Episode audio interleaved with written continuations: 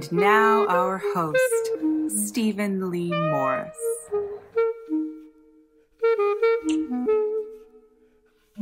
This week we're joined by playwright Adam Eskenazi Douglas. He's Cuban American playwright and a video game writer. His theater work has been featured at the Texas State University Black and Latino Playwrights Conference, the Great Plains Theater Conference, the Downtown Urban Theater Festival, and many others. His 2017 play, The One ATM in Antarctica, was selected for the Eugene, Eugene O'Neill National Playwriting Conference. Adam is also currently a playwright in residence with the play development program Play LA, which is administered by Humanitas. Adam Eskenazi Douglas, welcome to Animal Farm. Thank you so much, Steven. Thank you for having me.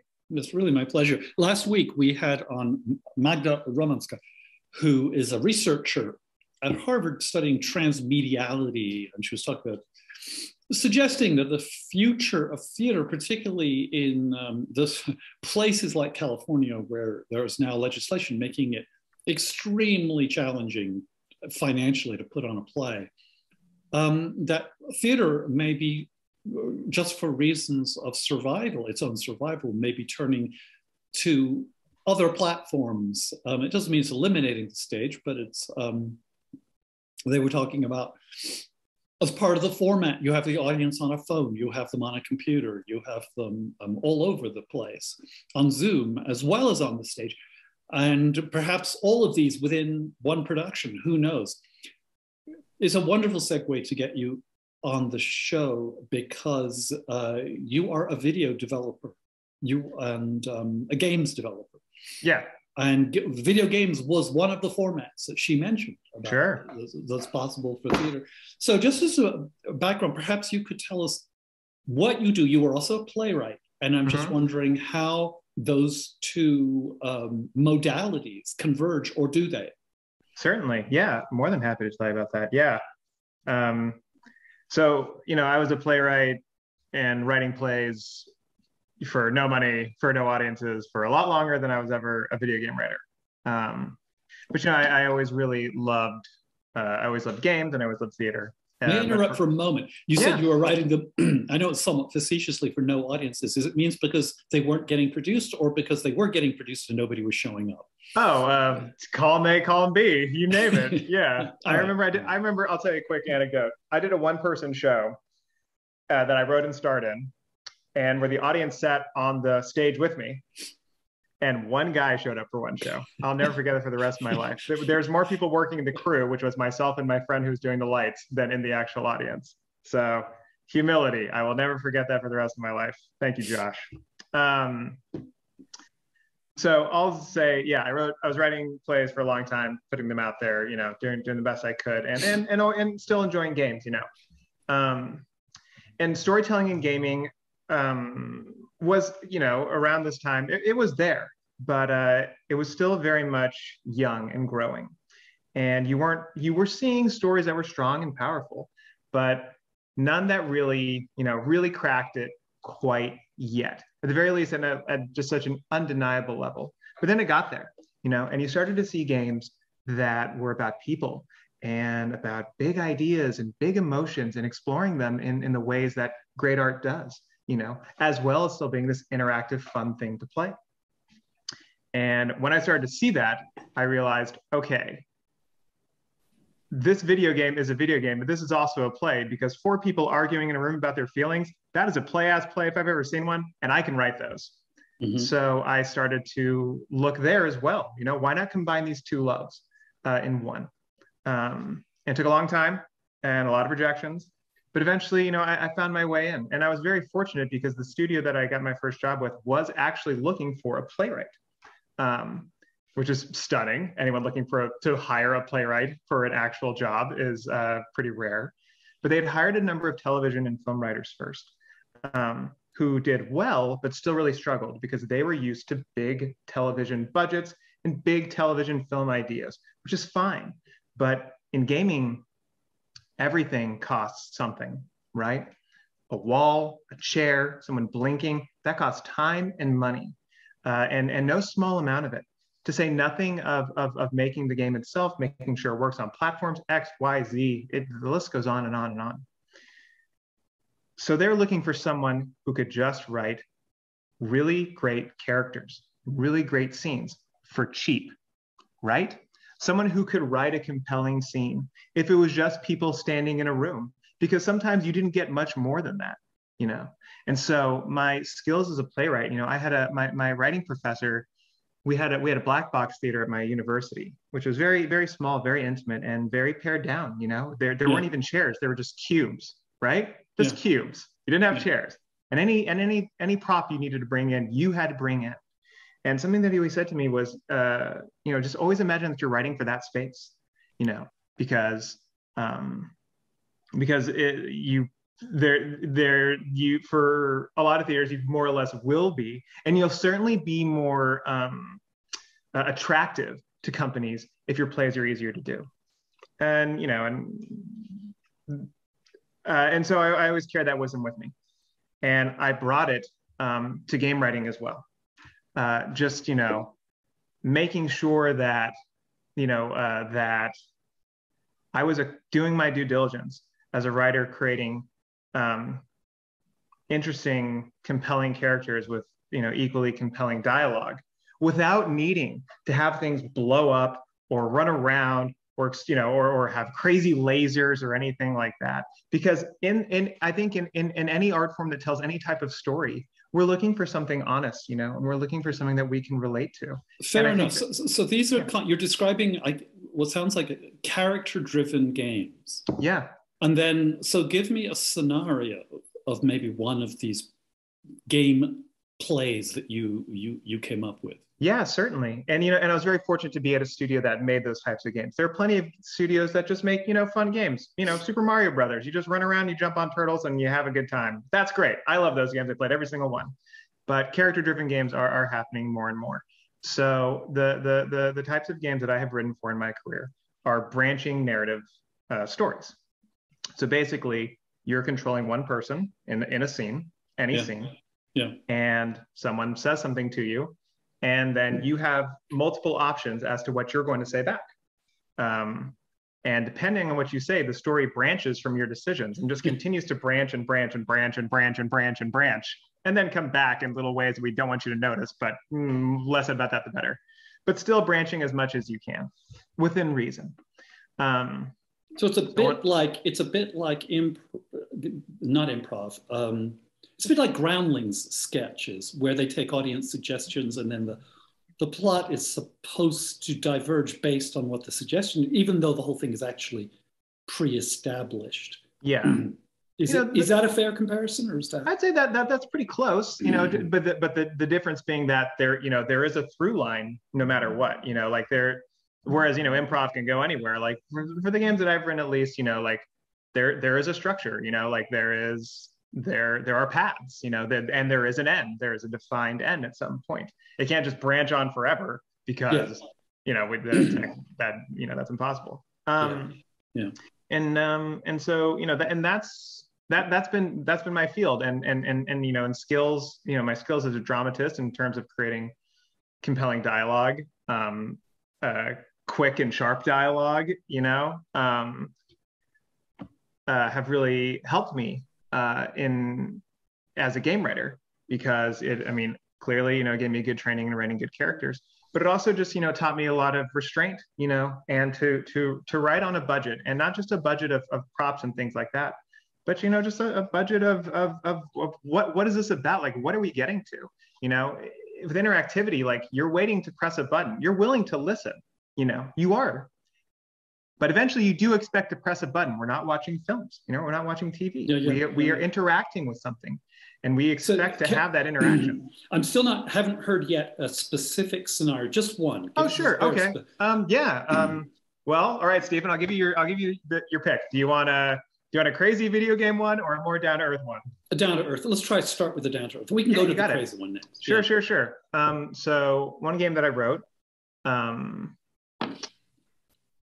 it was a family um, playing dominoes, um, father and two sons, and um, as all families played, do. I mean, I'm Cuban. Like, yeah, you do. uh, and they were Cuban too. Uh, coincidence. I didn't. I didn't plan that one. Believe it or not. Um, you're playing the game, you know, and and and and throughout the scene, you're realizing. So you, you play one of the two brothers, and and you're realizing your other brother and you don't really have the best relationship. Your father loves you both, but he also recognizes that you two are kind of like on these opposite ends of things. And you know, you're, you're playing this game, and you know, and and and and watching this this the the the family dynamics unwind slowly but surely. Okay. But then, okay. but then, you discover something that your father uh, has terminal cancer and um, is not long for this world, and that he will not be seeking chemo, and that he has not told your mother. Your brother, who you are at odds with, is furious about this uh, and expects you to be on his side with this fury. It's up to you whether or not you are. He wants you to convince your father that you need to tell your mother you need to you need to go to chemotherapy, and it's up to you if you want to. And then so let's say you disagree, right? Let's say that you let's say that you agree with your father and you say, no, he doesn't need to do chemo. He doesn't need to tell mom. He's your brother. Yeah, your, your brother storms off furious.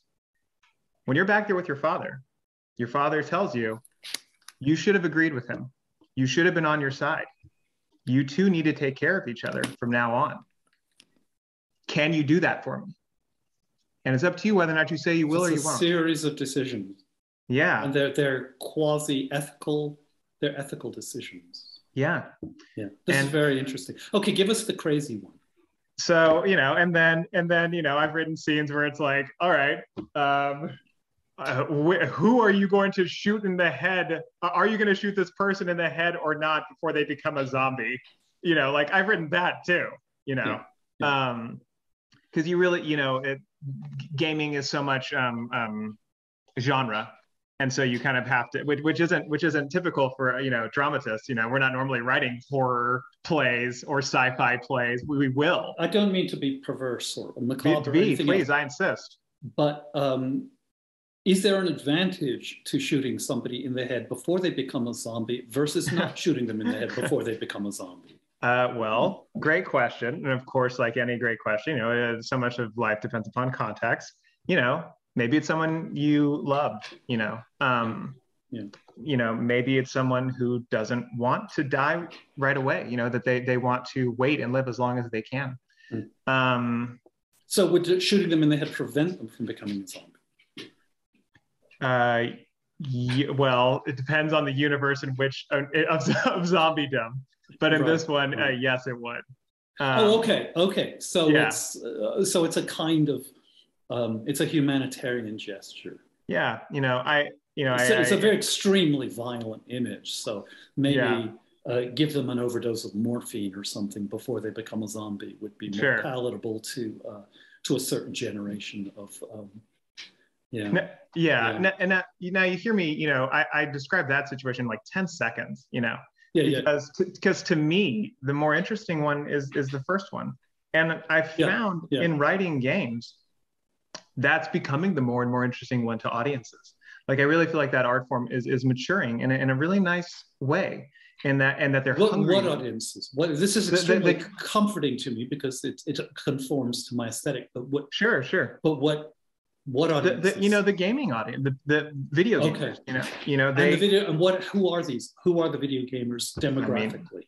I mean, I mean at, you know, certainly. I mean, at this point, it is. It's all over the. You know, it's all over the place. Like once upon a time it was very much you know children and and and, and teens early 20s but now i mean it's you see it, it's all walks of life you know all uh, I, mean, uh, it, it, it, it, it, it's, it's growing. There's still a very, you know, make no mistake, like there's still a very strong core of like 20s to 30s males who are buying a lot of video games, um, mm-hmm. which is fine. But I mean, since the art form has exploded in, in such a like an unbelievable way so quickly.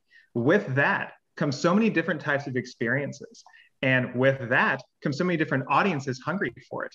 So at this day, like at this point, I wouldn't say that there is a typical gamer. Mm-hmm. It's because it's so, you know, it's becoming so much more ubiquitous and, and spread out in so many different ways. Like you have a gaming device on you right now, Steven. You, do, do, did you know that? No. It's your phone. Yeah, yeah. the number I've yeah. written a video game specifically, a narrative driven game specifically for iPhones. It's on there. You can play it right now. Yeah, yeah. This you is know? back to the transmediality. Yep, yeah. Yeah. Yeah. So, you know, and, and I think that, you know, since it's grown and since gamers have grown up as well, you know, like we the like like like any other uh, any other audience for any other art form, as you get older, you want stories of more substance, you know, um, which is nice. Um, and what's equally nice is that you can you can have those now if you want to, or if you just want to shoot zombies in the head without having to think about the, the ethical ramifications, there's a million games like that too. Mm-hmm. Uh, so everybody wins. Well, how are you doing as a playwright right now, aside from the from the gaming? I mean, no, I don't mean I'm not asking you to assess your uh, success or anything like that, your perceived success. I'm just asking what, what activities are you engaged in? Are you finding plays are progressing? Are you finding people still reading your plays? Is that moving ahead, or is it still on the great pause the um, because of the pandemic? Yeah, it's it's you know for me personally, it, it's it's a pause, you know, which is not my favorite thing to admit to, but it's it's the truth nonetheless. You know, um, it's just um, I mean, there, there's a lot of factors going into it. You know, of course, like the the, the questionable nature of, of, of, the future is in there as well, and just um, you know. Uh, the difficulty of creating art in stressful times you know um yeah. yeah. it's it's it's very you know for a long time there in lockdown like it was really hard for me to write anything beyond what i had to write for my job because it was a it was fear and it was stress like every single day and and, and being in the same place and and you know and and and and that's not the best excuse but it's my excuse but yeah. you know like as you know as, as time has gone on i you know i i've got stuff in the works slowly but surely that i that i go back and forth to um, which has been very nice and very freeing. I mean if only for the distraction you know because it's easier to to divorce myself just a little bit more of all that stress and fear as bits of good news creep in here and there. And then of course five more pieces of bad news creep in right after. Um, but i think you just you know you reach this level of homeostasis with it all where you know eventually um, you are able to to to find the ability to do that again and and and i'm getting there you know and and i will use this as my uh, wake up call to do better with it because because because i want to and because when i do i feel better um, and i think we could all use that right now but i think i let myself pause longer than than than, than maybe i should have but i'm mm. probably not the only one and either way, you can always just hit that on pause button any day, yep, uh, any, any right. day you want. Yeah, that's right. What's your most satisfying experience as a playwright? As a playwright in Los Angeles, yes. My most satisfying experience as a playwright in Los Angeles, boy. I mean, being part of the Play LA program has been really great. You know, I, I was, I, you know, I, have spent more years in Los Angeles in lockdown than I have out and about. it's, it's the truth. Um, I know. So there, so there wasn't a ton of there just wasn't a ton of playwriting experiences that I've had since I got here, which is unfortunate. But I mean, completing my play for Play LA was, you know, was. so was where did you come from? From the Bay Area. Okay. Okay. Yeah, which okay. is where the first game studio I wrote for was located until it shut down. Um, and before that, I was in New York. Mm-hmm. Mm-hmm. Mm-hmm. Uh, but you know, I mean, I did complete one play in lockdown, and that was an achievement. Um, like I was very proud of myself. Um, so I'll let I'll, I'll let. I, I guess it's got to be that one because my first year here was a bit of a whirlwind, and then a whirlwind became a locked door in a room that I could never leave um, for yeah. you know more or less two years. Um, so I'll go ahead and give it to the finishing the new play while in lockdown because I can say I wrote a play during a pandemic. Good job, Adam. Adam Eskenazi Douglas, thank you for joining us. Oh, my pleasure, Steven. Thank you so much for having me. Next week, we're joined by British theatre journalist Natasha Tripney. Natasha is of Serbian descent, and uh, she has become proficient in her study of Balkan theatre. If you enjoy Animal Farm, please support us on Patreon